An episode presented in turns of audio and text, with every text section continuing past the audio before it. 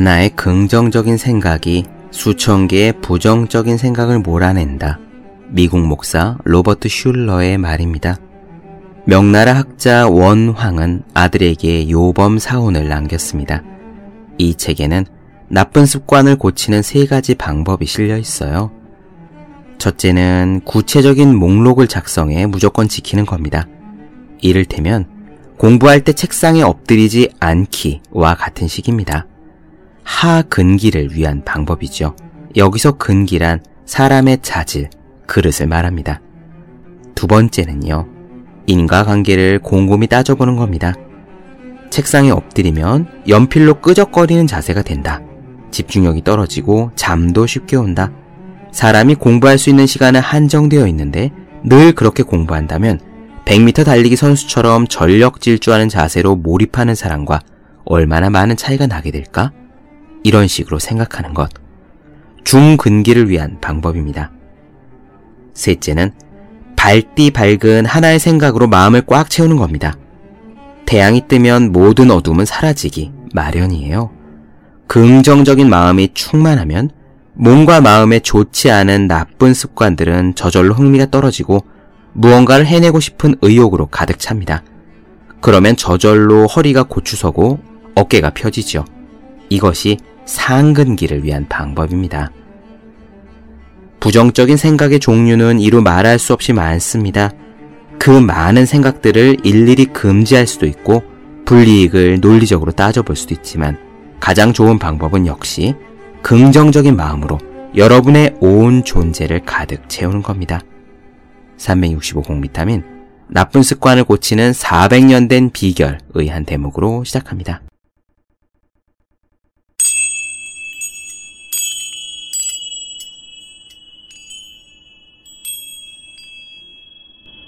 네, 안녕하세요. 본격 공부자극 팟캐스트 서울대는 어떻게 공부하는가 한재우입니다. 이런 서문으로 시작하는 책이 있습니다. 이 책의 저자 마이클 싱어가 1999년에 지난 20년의 삶을 되돌아보며 직접 끄적였던 회고입니다.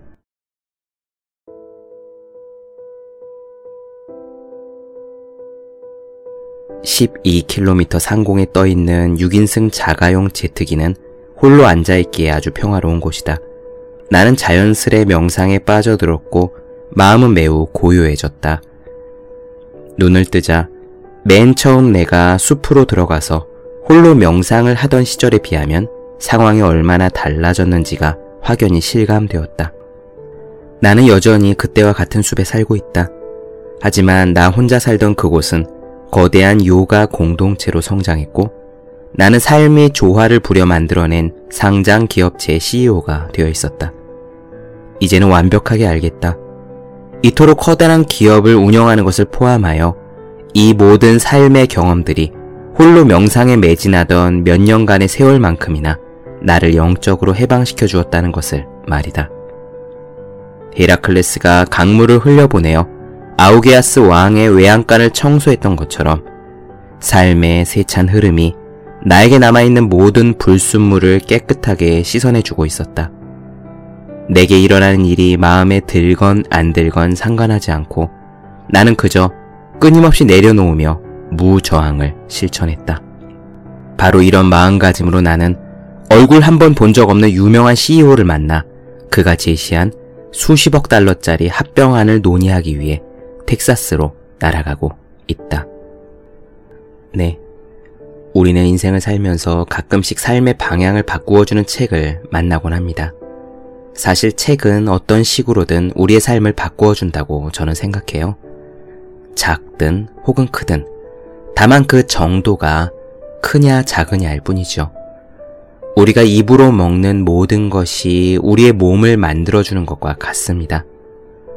의약품처럼 우리에게 강한 효과를 즉각 미치는 것도 있고 매일 먹는 밥이나 비타민, 양파즙처럼 효과를 미치는지 아닌지 눈에 잘 보이지 않는 것들도 있긴 합니다. 하지만 그 모든 것들이 우리 몸에 영향을 미친다는 사실을 부정할 수는 없겠죠. 요컨대 입으로 들어가는 모든 것이 우리의 몸을 만든다는 말입니다. 같은 이야기로 우리가 눈으로 읽는 모든 책들도 우리의 생각을 만들어줍니다. 우리는 생각하는 대로 행동하는 존재니까 결국 우리의 인생을 만들어준다는 의미가 되겠죠. 그렇기 때문에 귀한 책을 접한다는 것은 곧 우리의 인생을 바꿀 수 있는 귀한 약을 입에 넣는 것과 같습니다. 그런데 저는 사실 다른 분들로부터 인생의 약을 잘 추천받지 않는 편이에요. 읽어야 할 책들이 너무 많기 때문입니다. 책 사는 돈은 거의 아끼지 않는 편이라서 관심이 가는 책은 일단 사두고 있고 또 여기저기에서 보내주시는 책만 해도 꼭꼭 씹어 삼킬 수 없는 정도이기도 합니다. 그런데 한 3주쯤 전인가요? 친구가 책을 추천해 주었어요. 멈추지만 다시 꿈부터 써봐의 김수영 작가인데 가만 생각을 되짚어 보니까 이 친구가 제게 책을 추천해 준 것이 처음인가 싶기도 했습니다. 친구가 이렇게 말하더군요. 어떤 명상가가 어떻게 마음을 내려놓고 자기에게 주어진 기회를 다 받아들였더니 세속적으로도 성공했는지 그것에 대한 이야기다. 말만 들어도 끌리더라고요. 명상, 성공, 그리고 그 둘 사이의 균형. 수영 작가가 책을 읽다가 제 생각이 났다면서 카톡을 보내온 것이었습니다. 그것이 목요일에서 금요일로 넘어가는 자정 즈음의 일이었어요. 제가 어떻게 요일까지 기억하냐면요. 대화를 마친 후에 네이버에서 책 정보를 찾아보았고, 다음날 바로 사야겠다고 생각을 했으며, 그 다음날이 금요일이었는데, 회사에서 오후 4시에 일찍 끝나는 날이었던 덕분에 영등포역에 있는 교보문고에 재고 확인을 하고선 기분이 너무 좋아서 방금 산 책을 읽으며 영등포에서 집까지 걸어갔기 때문입니다. 신도림에서 집까지 개천을 따라 걸어갔더니 2시간 정도 걸리더라고요. 운동 삼아 책을 읽으며 걸어갔습니다. 그렇게 주말에 이 책을 다 읽고 월요일 아침 회사에 출근하자마자 역시 명상과 성공, 그리고 그 둘 사이의 균형에 관심이 있는 변호사 친구에게 알라딘에서 책을 주문해서 보내주었죠. 성공한 명상가의 이야기인데 네 생각이 났다. 그냥 읽어봐라 하고요. 이렇게 불빛이 번쩍이는 책을 또 오랜만에 만나보았습니다. 물론 저의 개인적인 관심 분야라서 더 그렇겠습니다만 이 사람의 이야기를 읽으면 와, 우리네 삶이 이렇게도 펼쳐질 수 있구나. 혹시 우리가 지금까지 너무 아등바등 살아온 것이 잘못된 전략은 아니었을까 하는 생각을 하게 됩니다. 또 그동안 나누어 드렸던 책들 있죠? 내 뜻대로 이루어지는 힘, 자제력이라던가, 바로 직전에 나누어 드린 부의 비밀이라던가, 혹은 이 방송에서 말씀드리지는 않았지만 제가 정말 좋아하는 책, 장자, 그런 책들이 떠올랐어요.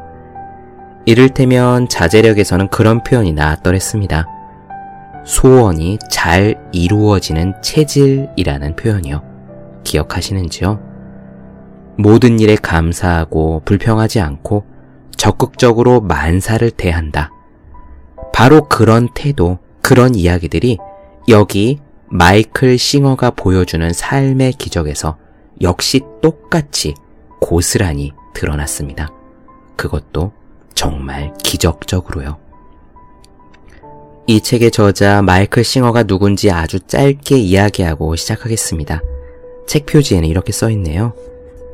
평범한 대학원생에서 대학 교수, 건축업자, 프로그래머, 전미의 의료 전산화를 이끈 CEO, 대규모 영성 공동체의 리더, 뉴욕타임즈 종합 베스트셀러 1위 작가까지 맨몸으로 성공의 끝까지 가본 한 명상가의 진짜 스토리. 다소 거칠기는 하지만 핵심은 이겁니다. 아주 평범한 대학원생이었던 마이클 싱어가 20년 뒤에 자가용 비행기까지 타고 다니는 손꼽히는 IT 기업의 CEO가 될 정도로 크게 성공했습니다. 하지만 그것들은 그의 말에 따르면 어느 것 하나 의도적으로 혹은 전략적으로 추구했던 게 아니었죠.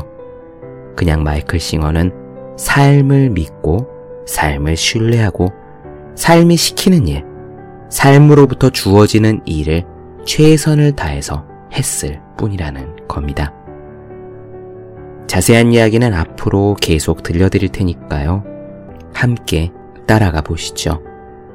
참고로 마이클 싱어는 47년생입니다. 스티브 잡스와 빌 게이츠가 55년생이니까 거기보다 8살 위라고 생각하시면 돼요. 기쁜 마음으로 마이클 싱어의 이 책, 될 일은 된다를 나눠드릴 겁니다. 저는 개인적으로 이 책은 제목이 좀 마음에 안 들더라고요. 될 일은 된다. 원제는 이겁니다. Surrender Experiment. Surrender는 항복하다 라는 뜻이고 experiment는 실험이죠. 삶의 모든 것을 내맡기고 항복하고 자신을 완전히 내려놓는 실험이 되겠습니다. 원제가 훨씬 멋있는데요. 서점에 가면 전략적으로 원하는 것을 얻는 방법, 스킬을 가르쳐주는 경제 경영서, 자기 개발서는 많습니다. 그리고 그 정확히 반대편에서 욕심을 버리고 마음의 평화를 얻고 이웃을 사랑하면서 소박하게 살라고 가르치는 종교, 명상, 에세이도 많죠. 하지만 그 둘을 완전히 조화시키면서도, 즉, 엄청나게 많은 일을 성공적이고 기적적으로 해내면서도 명상가 요가 수행자로서 마음을 다스리며 살아간 사람의 이야기는 흔치 않습니다. 이야기 들어보시죠. 오늘은 짧게 시작하는 글을 나누어 드리겠습니다. 사실 이 책의 진짜 저자는 삶이다. 이것을 이야기로 쓰게끔 만들 정도로 강렬하고 매혹적인 사건의 흐름을 읽어낸 것은 다름 아니라 삶 자체이기 때문이다. 하지만 그것의 위대함을 기억에 길이 남기기 위해서는 내가 펜을 들고 글로 써야 했다. 바로 이 목적을 달성시키기 위해 삶은 이 책이 결실을 맺을 수 있게끔 꼭 필요한 사람들을 꼭 필요한 시점에 보내주었다. 삶은 내가 원하는 대로 펼쳐지는 법이 없다. 잠시 멈춰서 생각을 해보면 절대적으로 맞는 말이다. 삶은 무변 광대에서 사실 우리에겐 삶에서 벌어지는 사건들을 통제할 힘이 없다는 것이 자명한 사실이다. 우주는 자그만치 138억 년 동안 존재해왔다. 세상의 흐름을 결정짓는 과정은 우리가 태어났을 때 시작된 것도 아니요. 우리가 죽는다고 끝날 일도 아니다. 그런 면에서 본다면 매 순간 우리 눈앞에서 벌어지고 있는 일들은 실로 어마어마한 현상이다. 그건 수십억 년간 서로 얽히고 설키며 작용해온 모든 힘들의 최종 산물이 아닌가. 우리 주변에서 벌어지는 일은 손톱만큼도 우리 책임이 아니다. 그런데도 우리는 이런 일이 일어나야 하고 저런 일이 일어나서는 안 된다며 끊임없이 결정하고 통제하려 든다. 그러니 그토록 긴장과 불안과 두려움에 시달리는 것도 놀라운 일이 아니다. 우리는 모두가 실제로 세상 만사가 자신의 뜻대로 굴러가야만 한다고 믿고 있다. 내 앞에 놓인 것들이 그 모든 창조력들이 지어낸 자연스러운 산물이라고는 생각하지 못한다.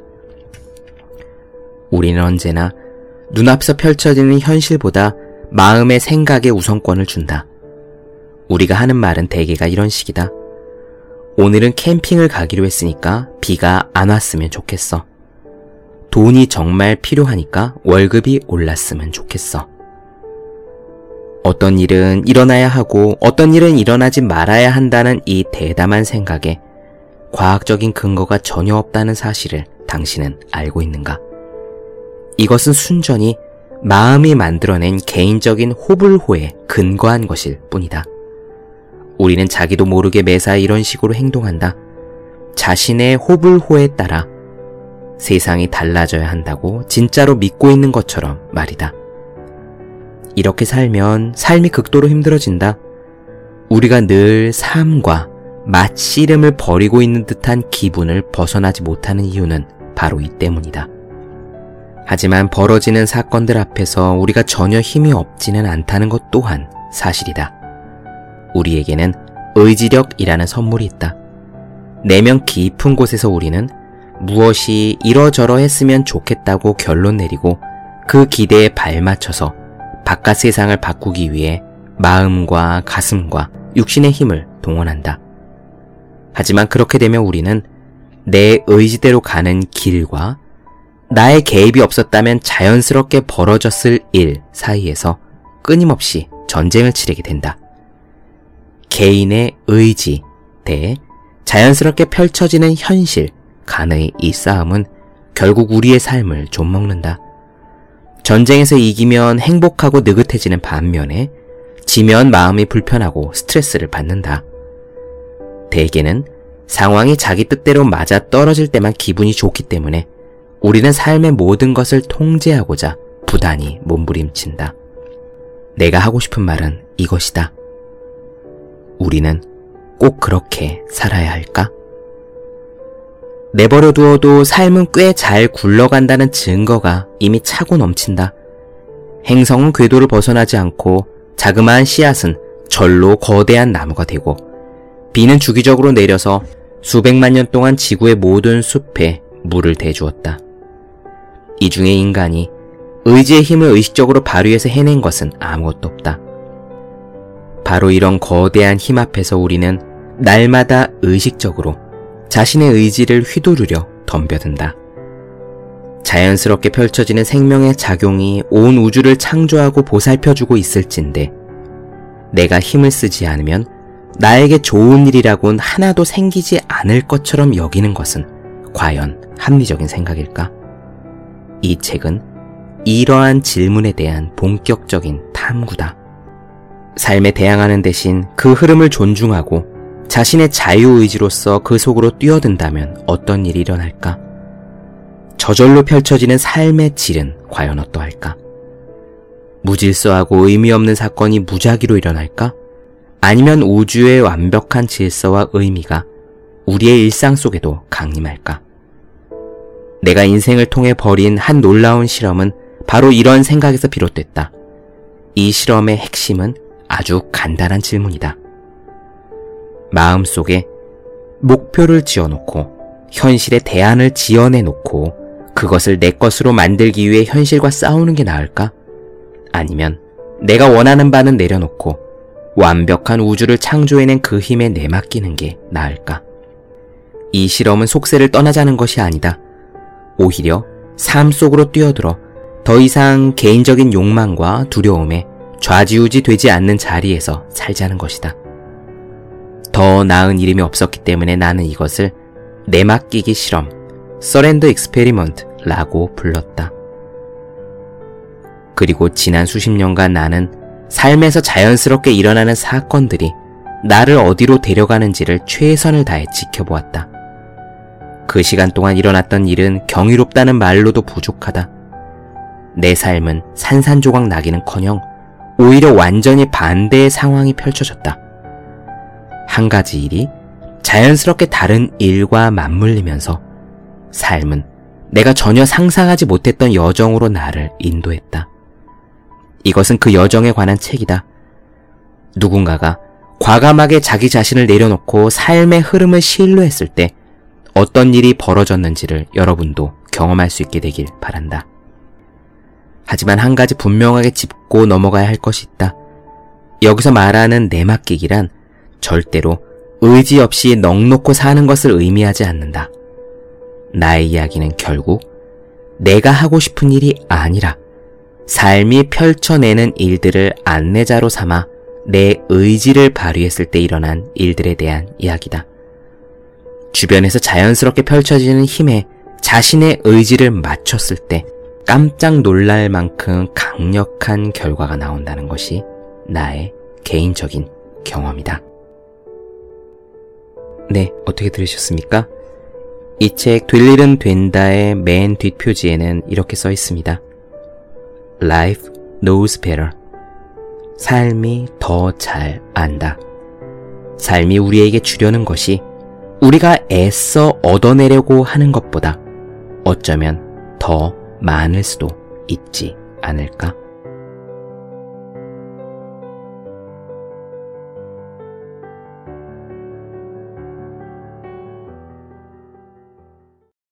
네. 본격 공부작업 팟캐스트 서울대는 어떻게 공부하는가? 마이크 싱어의 될 일은 된다. 첫 시간 나눠드렸습니다. 더 많은 이야기가 궁금하신 분들, 질문사항 있으신 분들은 제 네이버 블로그 생의 즐거운 편지, 다음 카카오 브런치 한지호의 브런치, 인스타그램에서 해시태그 서울대는 어떻게 공부하는가 검색해 주시면 좋겠습니다. 또 매일매일 공부하시는 분들, 여러분 주변에 매일매일 공부하고 계시는 그분들을 위해서 하루 한 페이지씩 읽고 공부할 의지를 북돋는 책, 보기만 해도 공부하고 싶어지는 365 공부 비타민 선물해 주시면 좋겠습니다. 오늘 여기까지 할게요. 저는 다음 시간에 뵙겠습니다. 여러분 모두 열심히 공부하십시오. 저도 열심히 하겠습니다.